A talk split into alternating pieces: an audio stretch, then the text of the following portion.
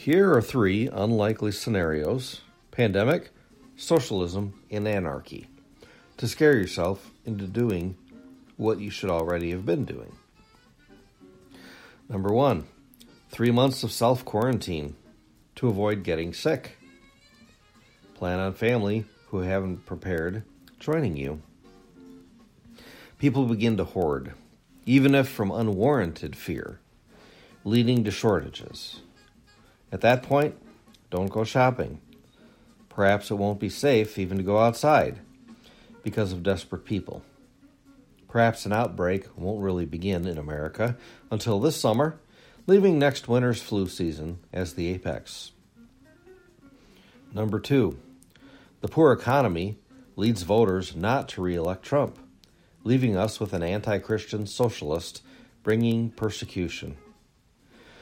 Labeled as a member of a hate group, for example, a traditional Catholic or evangelical church or apostolate parachurch organization like Michael Voris's Church Militant, you are no longer a great American, rather, enemy of the state seems a better fit.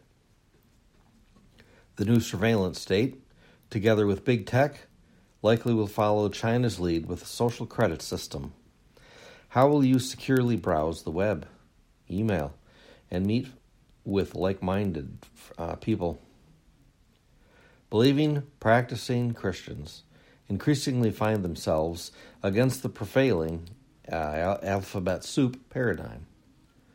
Those not willing to conform will find themselves ill-suited for employment in many professions. They'll have to retool, gaining skills in fields not requiring political correctness, doctrinal purity. Begin preparing now, and one might have skills in place for beginning a new career in six months. Perhaps with databases, having taught yourself Tableau and S Q L, and getting certified, whatever. Number three, societal breakdown, anarchy, necessitating fleeing to the hills. Christians need seriously to discuss possibilities we might face and plan. Perhaps we should purchase wilderness wilderness land and sell lots of it among ourselves. If times are good, they'll enjoy each other's company for fishing and motorcycling. If times go sour, they'll bug out among like-minded companions. Whatever scenario you might prepare for, one of the above or any number of others, flood, tornado, E M P, whatever, after praying, reading, and wise counsel, do it in faith and hope, not in fear or panic. Prepare in a way you won't regret, as you do with your monthly life, house, or auto insurance. With insurance, though, if you don't end up needing to use it, all your life, all you're left with is the sense that you did the right thing in having had it.